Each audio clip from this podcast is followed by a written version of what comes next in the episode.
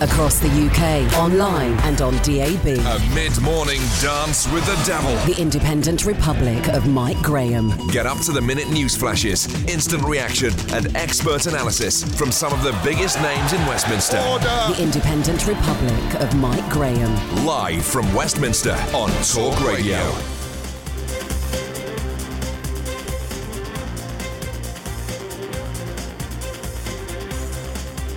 Good morning and welcome to the Independent Republic of Mike Graham right here on Talk Radio. We are live once more from Westminster's College Green where Parliament will this week attempt to extricate all of us from the mess that they have got us all into. Uh, coming up, uh, because we are here in the tent of shame, you know this is an important week for democracy and an even more important week for Theresa May. The Prime Minister could well be out of a job by Friday, but we certainly won't be out of Europe as we appear to have signed away our rights to leave with no deal whatsoever on March the 29th. I don't know when that happened, but I think it might have happened while Theresa May was in Brussels. Coming up, of course, we'll be attempting to steer the ship of state through the choppy waters of the English Channel, diverting it away from the rocks and delivering it safely to the white cliffs of Dover. And if you think that's too many references to the historic past of Great Britain, well, I'm sorry, I'm not going to make any apologies for it. Unfortunately, however, the ship of state currently resembles the Viking Sky cruise liner, listing hopelessly to port, battered by a storm, having to airlift passengers off to safety, and praying that it doesn't actually sink, for heaven's sake. Could these idiots in Parliament have made more of a mess of this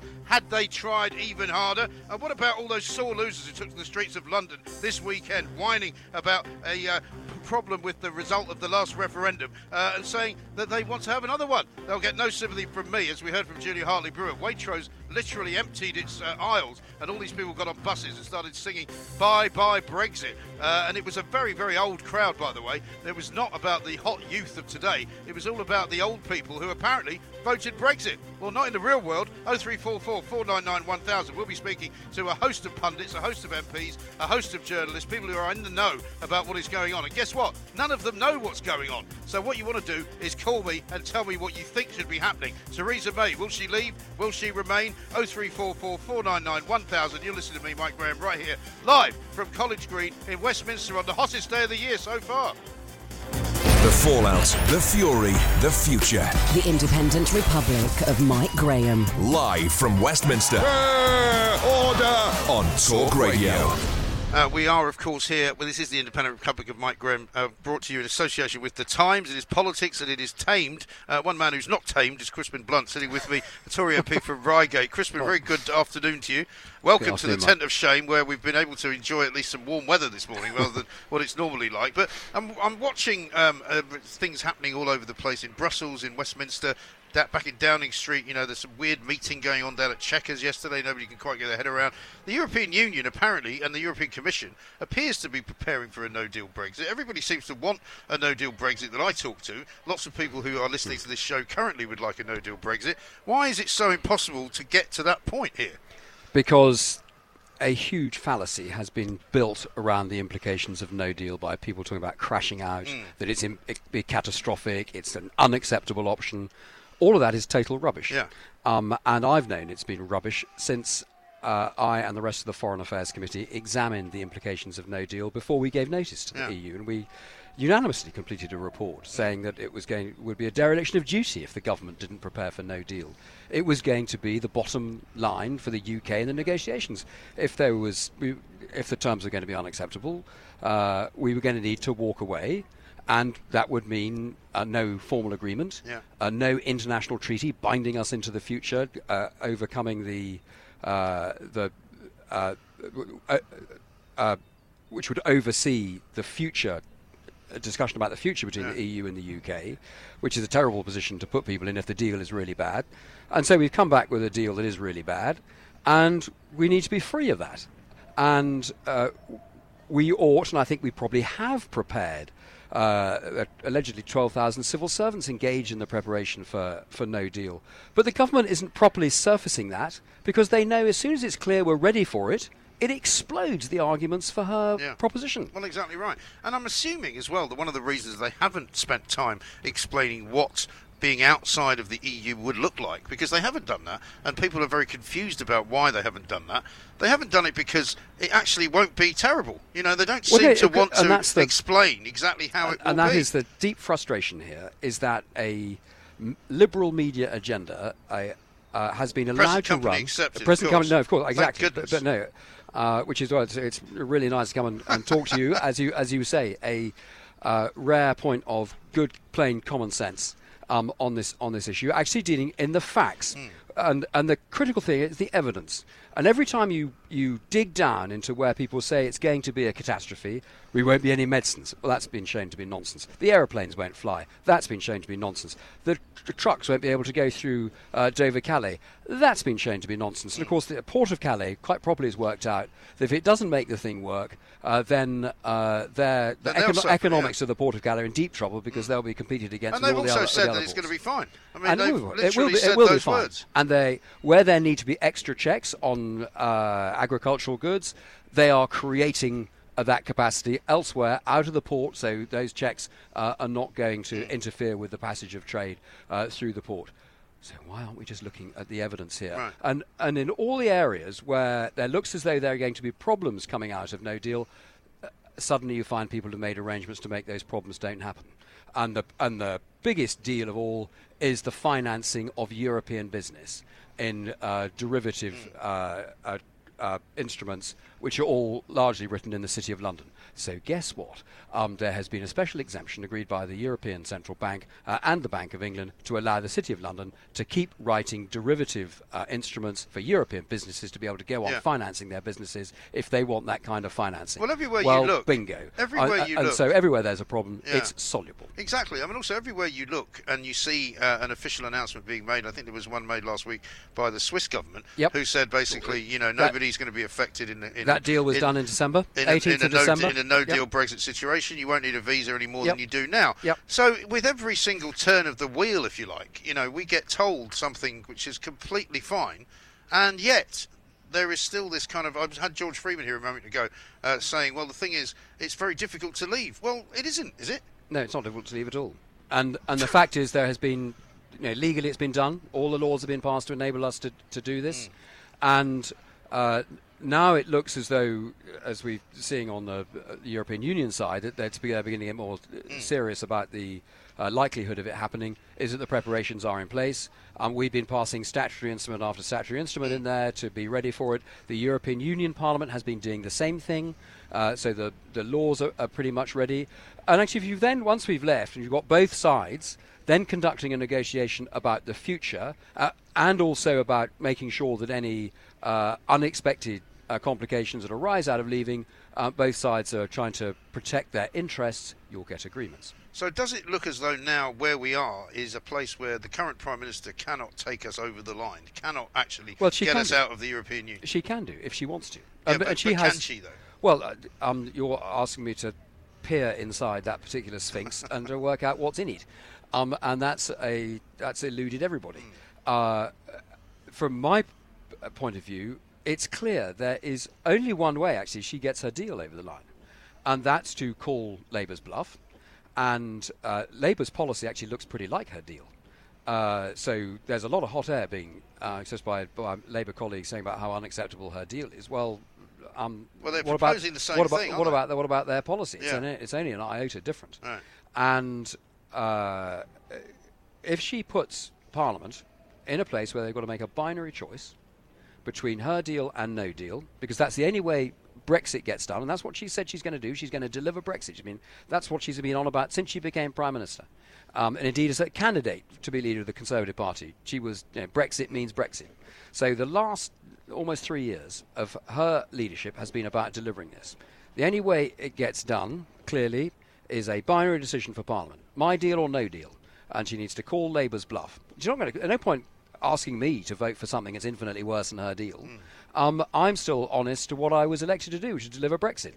And I've got a choice between So, her deal willing, and no so would you be willing to compromise on whatever you might want as Brexit in order to vote for her deal?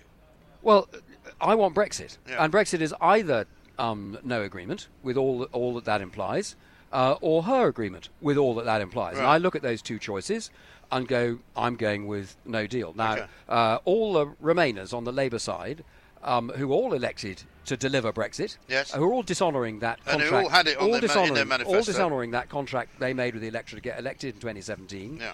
Um, uh, all saying that no deal is unacceptable. And Jeremy Corbyn went over to Europe last week and said, "We will stop no deal. Um, uh, we'll do whatever it takes." Well, one of the things it takes is to vote for her deal. So get on with it. Yes, well, it's fascinating, isn't it, watching all that? The trouble is, and I've been saying this and trying to kind of explain the frustration of the British popu- population and the electorate, because what they've been seeing happening in the last several months is an awful lot of manoeuvring, procedural uh, gesturing, um, you know, one amendment after another, all of which have apparently meant absolutely nothing. Because every time we get told, here's another kind of deadline, Yep. or here's another a red line that can't be crossed, it always gets crossed. The deadline always disappears. You know, the reason that you can't have this vote tends to disappear Well- and you have the vote anyway. Um, she is struggling with the fact that we've got to remain a Remainer Parliament. Yeah. Uh, that by and there are probably 30 MPs on my side who, by hook or by crook, uh, want us to remain, and they want us to wriggle away from the referendum decision. Now that's that number is inflated massively on the Labour side. There, are, um, uh, and there are actually not very many who are steadfast in actually delivering the, the, the People's Choice of 2016 uh, on the Labour side. Um, so, if she's to get her policy across the line of Brexit, um, uh, then she's going to have to be. Um, she's now got so close to the line that all the power of her office as prime minister can now get her there. She can face down this parliament and get it over the line, and she and that's what she ought to do. And can she do that this week? Because she this week is a key week. She isn't it? can do it. Issue is, will she? Yes, well, that's the thing. And if she doesn't, then where are we left? Because we will have then spent, you know, one of the things I said earlier was that maybe we should have started these whole uh, negotiations a little bit sooner than the kind of 11th hour, as it were, in Parliament. I don't know whether that would have made any difference. Maybe we would have just been arguing for longer. Well, Um, had- I mean, but something has to happen, surely. You see, I mean, what's so frustrating is that we started the notice period when there was meant there were meant to be a negotiation. Well, we started in those period, and then we pitched ourselves into the election, which d- took away her her majority, which she correctly had identified as a majority of 13 before the election, was not big enough in order to face down um, uh, either the. Uh, both wings of the party, I guess. So if she'd had a majority of 150, which it looked like when we were a 20-point lead going into that election, that she would get a, uh, a, a large majority and give her the authority to conduct the negotiations, is that the effect of the 2017 election was to kind of destroy her self-confidence um, in both facing down Parliament and facing down the European Union. Yeah. And so when the European Union turned around and said, uh, no, we're going to sequence this thing. You- Before we talk about the future, we're going to talk about the withdrawal terms. Um, and our response was, well, okay, but just understand nothing's agreed until everything's agreed. And we've arrived at the end of this process with a treaty on the withdrawal agreement and an aspirational political declaration about the future, which means nothing in legal, Right. legal terms. So nothing, everything hasn't been agreed. But also so, so why, why, why have we resiled from that position that um, that nothing is agreed until everything is agreed? Well, and we the should have been same- cl- crystal for the, clear for the same reason that we've resolved from everything else that she's ever said. You know, i.e., Well- you know, no deal is better than a bad deal. Uh, you know, if you vote for this. Um, or if you don't vote for this, um, you know, I might leave the party, or I might leave the prime ministership, or you won't, might not get Brexit. I mean, every single kind of ultimatum that Theresa May has offered has never come to pass. It's never worked. It's nothing Well, has, she that, she's, that she's done has ever worked. Well, it, you're quite right. The ultimatums haven't been uh, uh, uh, carried through. Um, and is that just a desperate effort to stay in office as long as possible? Maybe, maybe. What's your best guess as to whether we have a new prime minister sometime before the summer recess, if not before that? Um, what's your best guess as to what happens this week? And I realise, as you've already said, you don't have a crystal ball, but nobody does. Yeah. Um, but surely something has got to give, as they say in America. Well, it, I would desperately hope, even at, the, at this 11th hour, that she finds um, the uh, will and the steel to deliver what she said she became Prime Minister to do, which is deliver Brexit. And she's now so close to the finishing line that she can face down the Parliament, that is a Parliament of Remainers, um, with three quarters of the MPs elected in there were supporting Remain. And many of those Remainers are utterly determined to overturn the 2016 result uh, and they need to be faced down.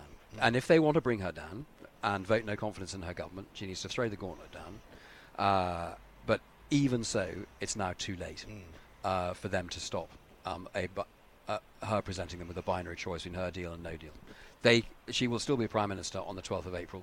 Um, if she so desires. Okay. There's nothing anybody can do Well, about that's the that. most So positive, she, so uh, she can get it over the line That's should the she most to do so. positive message we've heard all morning. So uh, thank you very much indeed, Crispin Blunt, a Tory MP for Reigate. We'll keep you updated, of course, as things happen down here, uh, because it's a very big week for not only Theresa May and for the whole country, but also for the Tory party as well. The fallout, the fury, the future. The Independent Republic of Mike Graham. Live from Westminster. order on Talk Radio.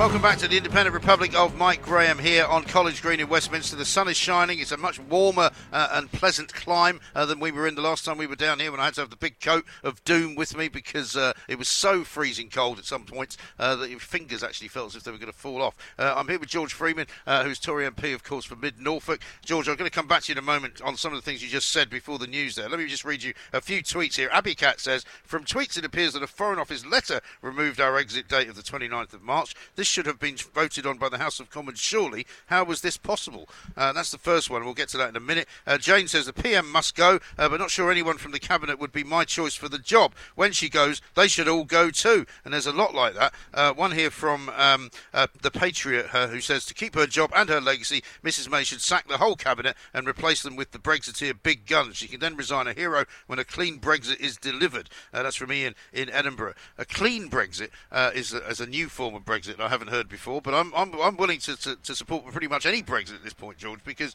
we are we feel. I think that, that if I'm right in, in categorising the way that the public feel at the moment, certainly those who voted to leave the European Union, they feel as if uh, they are being frustrated at every Yep. turn. They feel as though somebody keeps coming up with a reason why something can't be done. They feel very much as though um, the nation is being filibustered, if you like, by Parliament, and that Parliament is deliberately putting off the inevitable. Yeah, I, That's how it feels. I, I share that frustration. I was in my constituency last week. I've never known anger like it. I've never known a political change like this Brexit that so polarises opinion. Everybody feels betrayed. The Brexiteers feel betrayed. The Leavers feel betrayed. The young feel betrayed. Businesses are scratching their head and can't believe what on earth has happened to normal government in this country. Yeah. We have got to end this quickly and find a Brexit deal. Let me be clear. There are only two Brexit deals that could get through the House. But do One you is honestly, hers. Well, do let me you just honestly finish. believe? Let me just Yeah. before you go any further, because you said just before the news there that you didn't want to alienate 48% of the population by getting the wrong kind of Brexit deal. Now, I assume by that you meant those who voted to remain. And when you look at the- what happened here uh, uh, at the march over the weekend on Saturday, I mean, these are not people who are going to be in any way happy if we leave the European Union. They No, don't they want, to leave. They want to reverse the decision. They want I to reverse the decision, but they- Absolutely reject that. That's what I'm saying. But you will never please those people because they always want to stay in the European Union. They don't want to leave under any circumstances. I agree, and I, that is not what I'm talking about. Uh, let me give you an example. So I represent 76,000 people. Mm-hmm. There are very noisy Brexiteers and there are very noisy Remainers. My job is to speak for the silent majority, and the vast majority of people in my constituency, which voted to leave, 61%, they want to leave. They want to end the civil war. They want to end the hatred. This awful uh, demonstrating constantly the aggressive language. There is a Brexit for them. It's either the PM's deal or what's called Common Market 2.0, which would keep us in the single market, Yeah. deals with Northern Ireland, out of the uh, customs union, free to do trade deals. Those are the only two ways, or we crash out with no deal. I think we owe it to them to find a Brexit that can get through the House. But have we not ruled out crashing out with no deal? Because No. again, the frustration of, of what we've been seeing over the last few weeks is that with every single day that passes and another uh, amendment is voted upon, we get told, well, that's the end of uh, no deal. We've watched as people in the Houses of Parliament voted against no deal. I think one of the one of the difficulties is that when Parliament has a vote, Parliament is not the government. So Parliament can express its opinion, but in the end, the government decides. The Prime Minister decided last week that if she can't get her deal through, we will we will leave with no deal in two weeks, but she needs two more weeks to find a plan B. If she gets her deal through, we've got two months to pass the law. That's the situation this morning. Okay, well, luckily we're joined by a man who's uh, on the Brexit committee who might be able to help us out. Hilary Benn uh, is here. Hilary, hi. Good morning to you. Good morning. Thank you very much for joining us. George says we can still leave with no deal, can we? Uh, well, no, Parliament's been quite. You see what I mean? No, no, but Parliament has voted twice now and has said to the government, under no circumstances will we support leaving with no deal. The Chancellor of the Exchequer Yeah.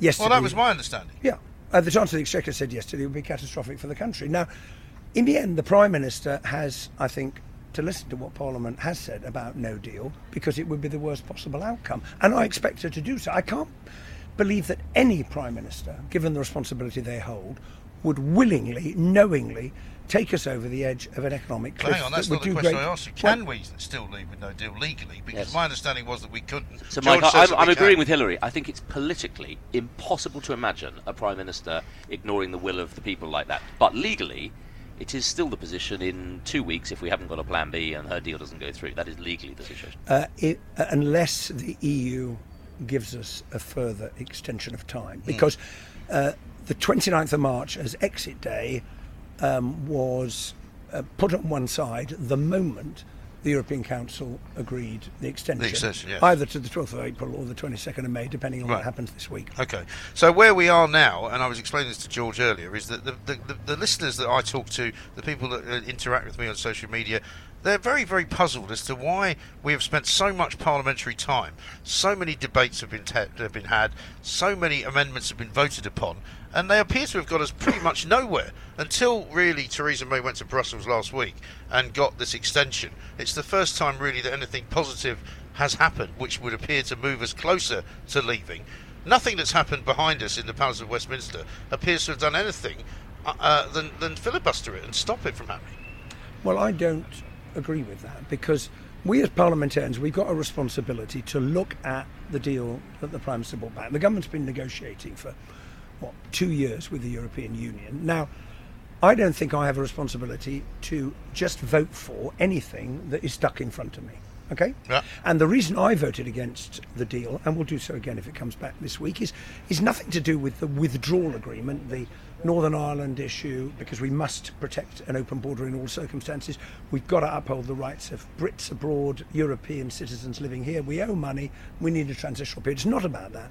It's the fact that the deal offers absolutely no certainty or clarity about what our future economic relationship, political relationship, security relationship will be with our most important friends and neighbours. And when businesses come to me and my constituencies and say, Hilary, I know how it works today, I know how it's worked for the last 45 years, how's it going to work in five years' time? I have to look them in the eye and say, I haven't got a clue. And why have we not got a clue?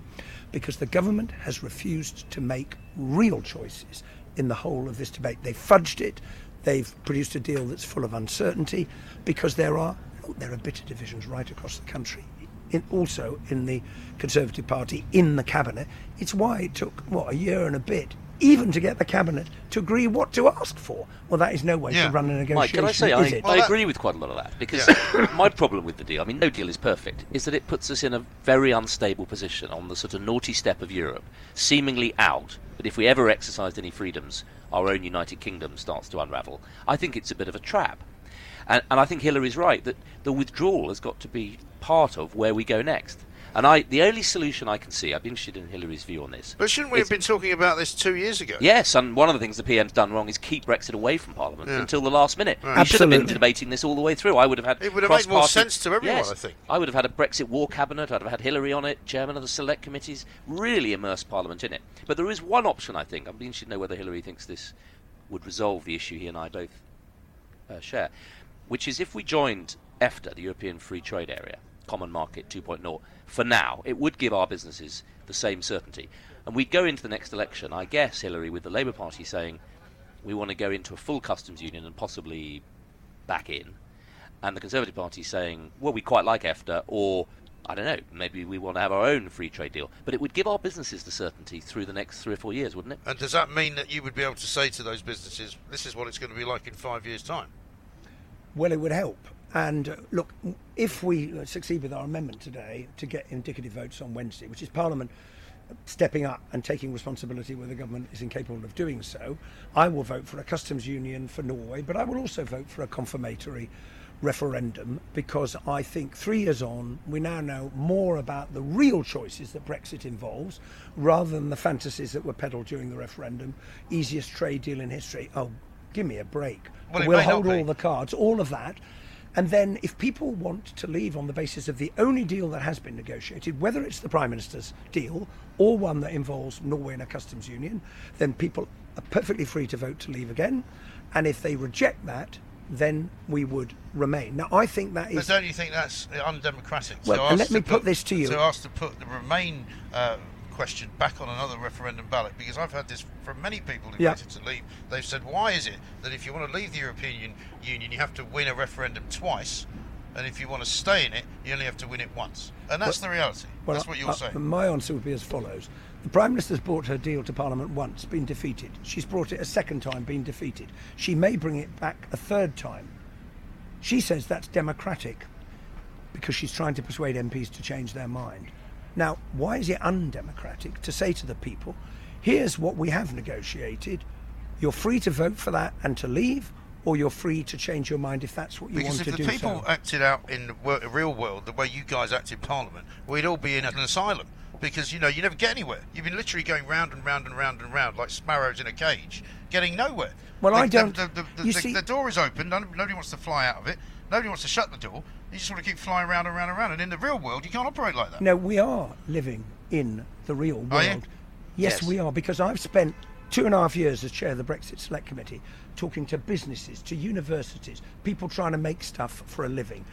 Brexit affects every area of our national life. We have a responsibility as parliamentarians to make sure that we get this right and to be honest with the British people about the real choices rather than the fantasies that were peddled. Now, if in the end people decide they still want to leave, knowing what we know now, that is absolutely their democratic right to do now. so. Even now, there are fantasies being peddled. One of the uh, scientific groups put out a statement yesterday saying, by the way, don't worry about the fact that the drugs are going to run out. They're not going to run out. But we still have people telling us that they are. We still have people telling us that the food's going to run out. We still have people telling us that the planes aren't going to fly. We still have people telling us you're not going to be able to go anywhere. It's all cobblers, isn't it?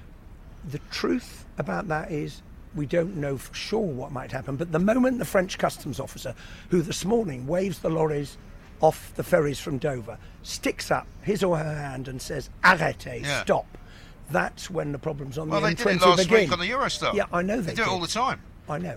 But that is the point. Because Life in, goes a, on. in a no deal Brexit, we have no idea how Europe would react, and the risks to our economy are real. Don't take my word for it. Listen to businesses that make and sell and Well, we've export heard, to we've Europe heard the guy in for Calais. a living. Listen to well, them. Yeah, we've, we've listened to the guy who runs Calais Port, who said, "Don't worry, if there's a no-deal Brexit, everything's going to be fine." He said that. That was a fact, wasn't it? Well, he may have said that. He did. But French customs officials and France has an obligation, because we will become a third country if, heaven forbid, there was a no deal Brexit. They will have to apply the law. That means checking stuff in lorries.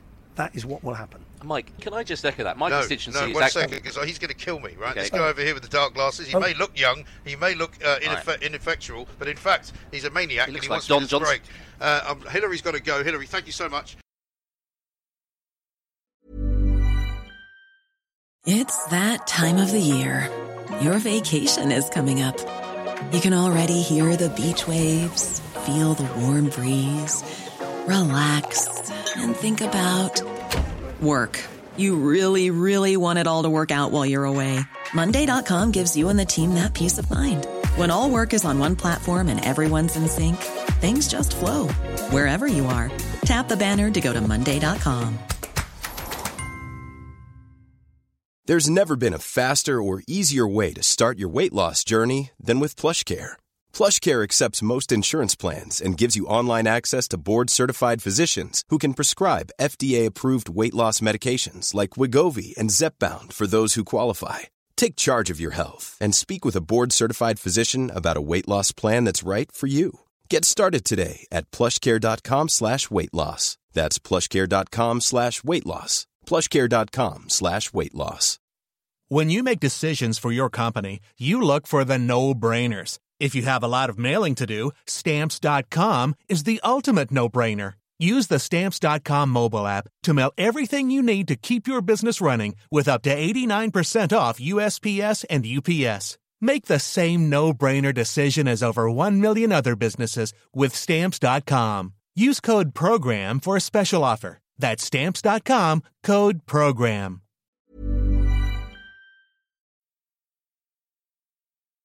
The fallout, the fury, the future. The Independent Republic of Mike Graham. Live from Westminster. order! On Talk Radio.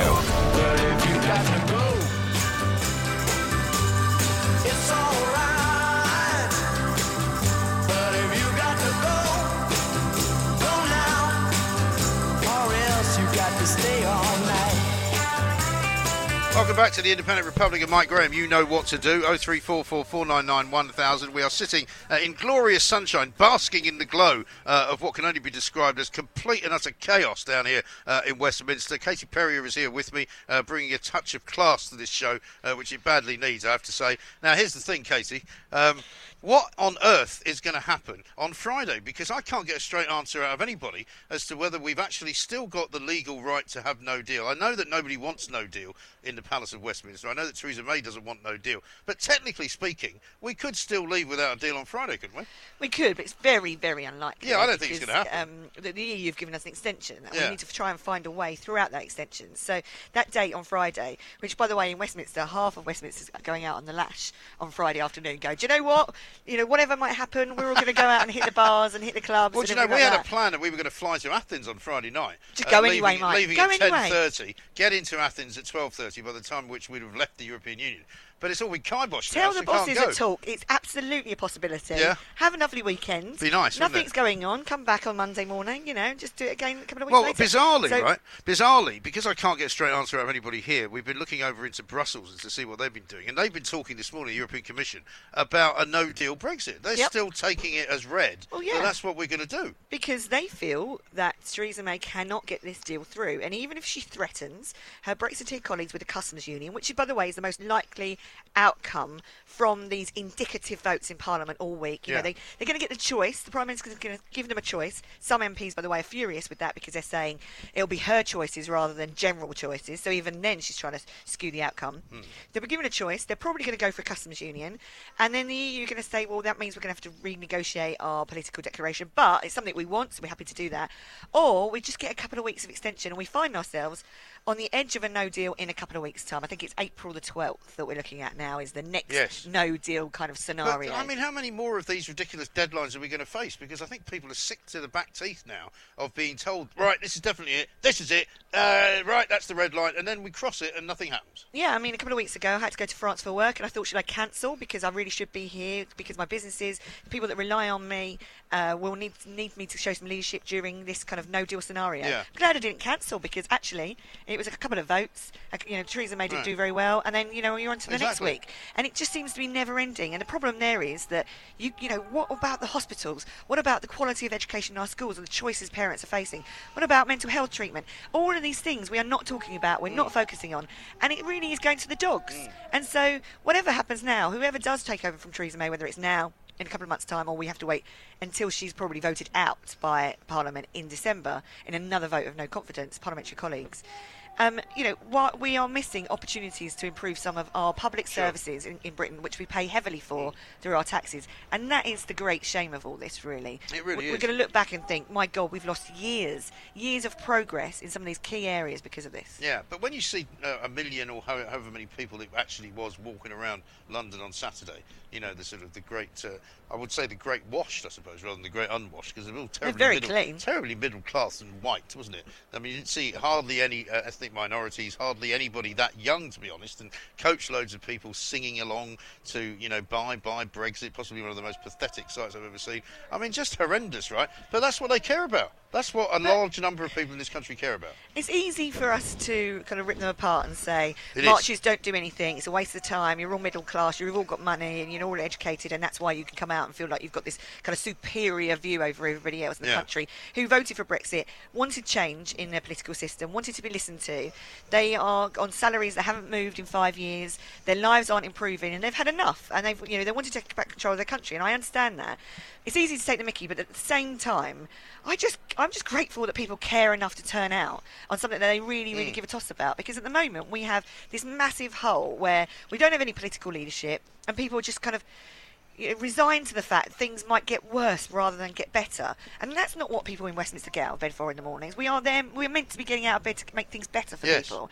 And so the fact that a million people turn out because they really care, and just like those those kids that turned out on those student protests. Don't get me started on them. You know, good, good for them no. too. Quite oh, frankly. you think it's all right for them to go marching through the streets of London shouting, uh, you know, ghastly epithets about Theresa May, which is what No, doing? I don't necessarily think that's right, but I think that if you care enough about something, you should be listened to and you should be heard. Yes, get your own radio show. That's what I would say. Uh, how about this from Nick Gutteridge, who's over in uh, Brussels for the Sun? Uh, asked whether there'll be checkpoints at the Irish border, an EU official says this: controls have to be done where they belong, but doesn't mean we'd want to see visible infrastructure. We're working very closely with the Irish authorities to try and perform controls away from the border, if at all possible. Now that sounds to me like they are making an effort, the EU, to come up with some kind of idea of a border without a border, if you know what I mean. So the backstop wouldn't then be necessary. Well, what will amaze me is if we get right to the edge of a no-deal Brexit and then the EU suddenly cave, or the Brexiteers suddenly cave, or you know something else happens, you think to yourself, well, why couldn't you have done this six months ago? Hmm. Why have you put us through so much pain during this time just to get your own way? If, you, if it wasn't that problematic, Yeah. if you felt you could find a way forward, now is the time to find that way forward. Do not make us go right to the wire because business is incredibly worried about what that I was going to like. ask you because you work with a lot of businesses now as well. I mean, what are they saying? Because again, we can't really trust our politicians to tell us the truth. Because depending on what side of the of the line they're on, they will say, "All business is very worried," or "Business is not very worried." You know, the Andrew Bridgens of this world Yep. will say, "You know, businesses in my constituency are fine. They just want us to get on with it. They're not worried about being uh, out of the European Union. They're not worried about a no-deal Brexit. They just want something to happen." Other people like Hilary Benn will tell you, "Oh, well, businesses are terribly worried. They can't do any business."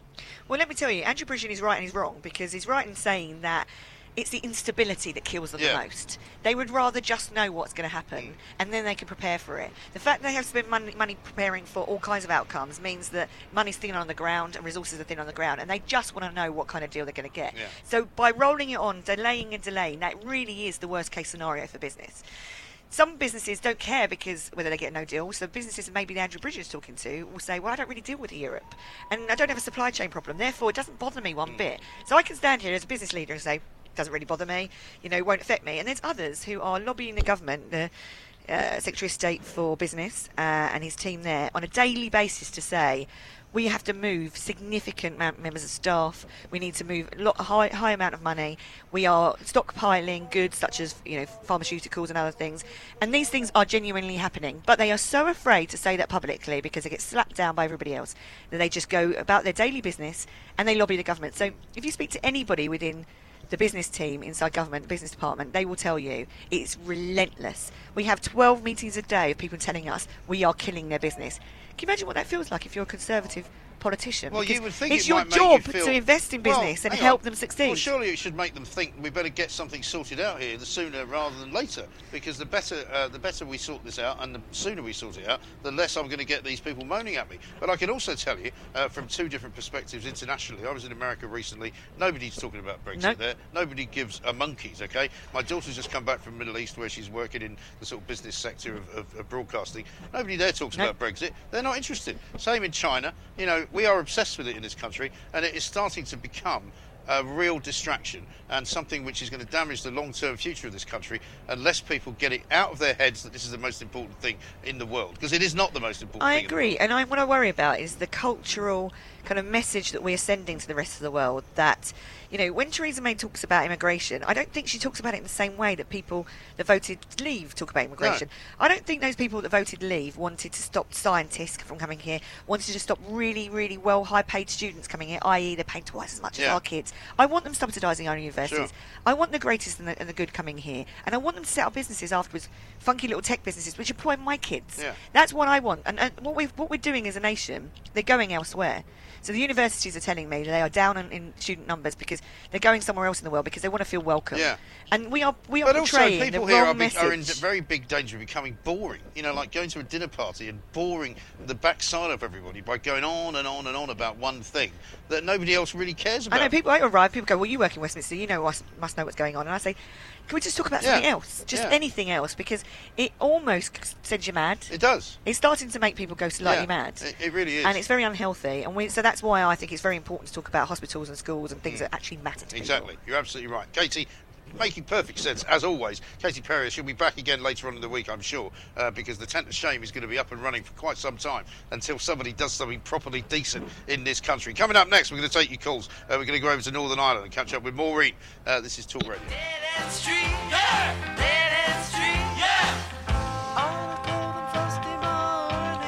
Welcome back to the Independent Republic of Mike Graham. We're live in Westminster. It looks like we're going to be live in Westminster all week, right down uh, to the Friday that we are supposed to leave the European Union. But of course, everybody's telling us that's not very likely to happen. Technically speaking, uh, I think we still have, uh, by law, the right to do so. But is anybody going to lead us out of this place? I don't think so. 0344 499 1000. Let's hit the phones. Let's talk to Maureen, who's in Northern Ireland. Hi, Maureen. Hello. Hello. What would you like Um, to tell us? I'm getting very tired of listening to the Remainers and what they're saying. Uh, they keep on talking about crashing out. We're not crashing out. We are withdrawing from Europe. We had a vote, by, by the people made a vote, and we are not being kicked out of Europe. We voted to leave. So we're withdrawing from Europe. Yes. And I'm tired of them saying we're crashing out. We've had a discussion with Europe. We haven't agreed. Therefore, we're withdrawing from Europe. And I couldn't agree with you more. Crashing out. Yeah, they do keep saying this, and they also keep talking about hard Brexiteers, and they talk Yeah. about a people's vote, and all of the language that they Well, use is, really is get- actually wrong. Well, the, the part about the people's vote. We had a people's vote. It was called uh, a referendum, Yes, and we voted to come out. Now, Yes. if they want another referendum, they can't call that a people's vote because we've had that. Hmm. They can call it a loser's vote, yes. But, not But it shouldn't ever happen, though. I don't want that to happen, Maureen. No, I, I agree. I don't see why. We've had a vote. We were told, we got a, a, a leaflet through the door, door, everybody got it, to say there was once in a lifetime. Right. And if, you know, you know that's the, the decision made. We had And they one- also they also keep saying, Maureen, that you didn't know what you were voting for, and I don't believe that. No. Well, then if I didn't know, why would somebody else who remain, why would they know? Yeah. As well as that, too, 40 years ago, they made a decision to go into Europe. I Yes. didn't have anything to do with that, but I was told we're going into Europe. We had one vote, we went into Europe. And now, after 40 years, we've decided we don't want to. We had another hmm. vote, and we come out. Right. So maybe in another 40 years, we might want to go back again. Yes. So that's the decision made. It's You know, not difficult, country- is it? Sorry? It's not difficult, this, is it? No, it's not. I mean, it's pretty straightforward. The way you've explained it, it is very straightforward, and we just leave. I don't understand what the problem is. Yeah, and it's, I really object to them saying, "Oh, it's all old people who are voting to come out of Europe." Well, no, I've, that's wrong. I've got three young ones, and they all voted. And maybe it's because they actually got out of their beds and went and voted. Well, judging by the people on that, judging by the people on that march uh, here on Saturday in London, the average age was about sixty-eight. Yes. You know what I mean? Yes. Listen, let me ask you one quick question, Maureen. Yes. How concerned are you about the border question in Ireland? Um, I'm not concerned. I think Leo Varadkar and down south are concerned because you know they mightn't get you know uh, sending stuff to us. Um, as well as that too, uh, I don't. You know, I just think the ones down south are very concerned. Yes, They got a did seem to be shock. ma- Yeah, well, I Because think I they're the was ones that they're, they're, they're the ones that are going to suffer the most by us leaving the European Union, not Northern Ireland. But listen, Maureen, a great call. Thank you very much indeed. Let's talk to Harry, uh, who's in Portsmouth, wants to talk about that obscure Chequers meeting. Harry, very good morning Oh, to you. Oh, hello there. Good. Uh, yeah, we're just on. Good morning. Um, that Varadkar bloke, we lent the uh, the Irish state seven billion about ten years ago Yeah. uh, at preferential interest rates.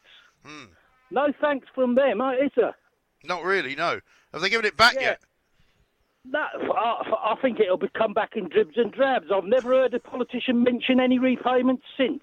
No, I'll have to try and find out what happened about that. Yeah, that um, that Chequers thing. It's like one of these murder mystery weekends that you can go on where you, you're sort of tucking into your souffle. Your souffle gets curdled as you, you hear a blood curdling scream, or or the plum duff gets dumped on the table with a thud, and there's a thud upstairs where That's someone's right. collapsed. Professor Plum with the candlestick. That's right. I mean, Leslie Yes. Phillips could have could have done the open top sports car, and his his toupee would have blown off. He arrived as IDS. Absolutely you- right. you couldn't, couldn't make this. You could not make this stuff up, could you? No, And I was going to refer back to your conversation you had with Alastair Campbell, the man behind the People's March. Was he there with Blair at the weekend? I don't know Um, whether he was. He was. He was on the. I saw him pictured with Nicola Sturgeon on the People's March, which I found rather oh, ironic. yeah, yeah. Yeah, they, there was a bit of a stage. I only saw two second clip because I only watch TV. I don't do any of the other stuff. No, But, right, quite. um, Well, you didn't miss much, I can tell you. No, it's just a repeat of that last one. Um, I, I was referring, I referring back to that conversation you had with Alastair Campbell last week. Yes. Yeah, I on. saw Alastair Campbell on a train. Did you? Yeah. Uh, Where was he going? Of course. Well, the thing is, it's the way you tell the story, isn't it? Because what happened was, I was going up to Brum a year ago, Uh-huh. and there was a Southampton football supporter, and he, he, he, in the conversation we had on the way up, he said um, he'd met this chap on the train. He'd seen a, a bit of a commotion, a couple of fans around some guy Oh yeah. Up near Preston, and uh, it turned out to be Alastair Campbell, and he took a photograph. So I said to him, "Can I take a photograph of your phone then?" So yes, I've seen Alastair Campbell on the train, but Right. he was on a phone. Yes, I see what you're saying. I see what you did there. Very good. Very clever. I like it. Thank you very much indeed. Harry in Portsmouth, uh, who saw a picture of Alastair Campbell on a train uh, and then told me about it. So technically, I've heard about a picture of Alastair Campbell on a train. Let's talk to Peter in Kent. Hello, Peter. Hello, mate. How are you? Very well, sir. What do you want to say? Yeah, well, I'm, I, I just think there's a certain amount. Of, well, everyone's going to say this, but there's a lot of hypocrisy around the, the sort of Remain side. Yes. They want to remain in Europe. We absolutely must not leave. Now, look, earlier on, when Hilary Benn was on, and that other MP was on, you know, Yeah. they both said, you know, one was a Remainer, now a Leaver, one was a, a staunch Remainer. So they were they wanted to represent all the people. So those two guys were MPs. They sit in Parliament. Yeah. They probably had some votes cast for them and some votes cast against them. Didn't hmm. stop them taking their seats. So they're No, quite exactly. happy to represent the majority when it suits them, Yeah. but but not happy to represent the the majority if it's not going the way they want, right? No, exactly. And funnily enough, there's a, there's a load of uh, posters down here, you know, where all the protesters are, and one of the pro-Remain posters says nobody voted to make themselves poorer. Well, how many elections have you voted in where the government has come in and made you poorer by putting taxes up? Oh, don't, oh, Mike, don't start. You know. Um, I'm, I'm sitting there like this. So they want, they must, we must not leave Europe. This is their ethic. We must not leave Europe. Why are they so strongly must not leave Europe, Mike? I don't know. I honestly don't know. I've got a theory. Go on. My theory is this: because we're not really European, brother, are we? We're half European. We're How do you not in the euro. We're not in Schengen. Right. If we go out, right, then we have to go back in. To be a new joiner country, you have to be in the euro Yeah. and you have to be in Schengen, right? Right. So, the reason why all the Remainers want to remain is so they don't become fully European. Right. Because they seem to think they're the cats that have got the cream. They Okay. don't realise that we're halfway or quarter way independent. And they haven't got the nuts to go all the way out fully independent and stand on our own two feet. Right. Well, that's an interesting theory. If that was true, though, wouldn't they want to be more European, as, as you put it? We'll have to come back to that one because we're running out of time. But, Peter, thank you very much indeed. It's an interesting theory. If I was uh, coming up with a conspiracy theory, though, I would rather say maybe what they would want to do then is leave the European Union as they are in it and then join it again later and become more firmly part of it with the Euro and with Schengen. But I don't know. What do I know? Certainly know a lot more than some of the MPs down here who don't seem to know uh, one end of their uh, elbow from one end of their body somewhere else. But I don't want to get into that. Across the UK, online and on DAB, the Independent Republic of Mike Graham on Talk Radio. If you enjoyed that, be sure to catch the whole show 10 to 1 Monday to Friday on Talk Radio via DAB, online, or via the Talk Radio app. If you have an opinion on the stories we cover, we'd love to hear from you. Call us 0344 499 1000 or tweet at Talk Radio during the show to have your say. The Independent Republic of Mike Graham on Talk Radio.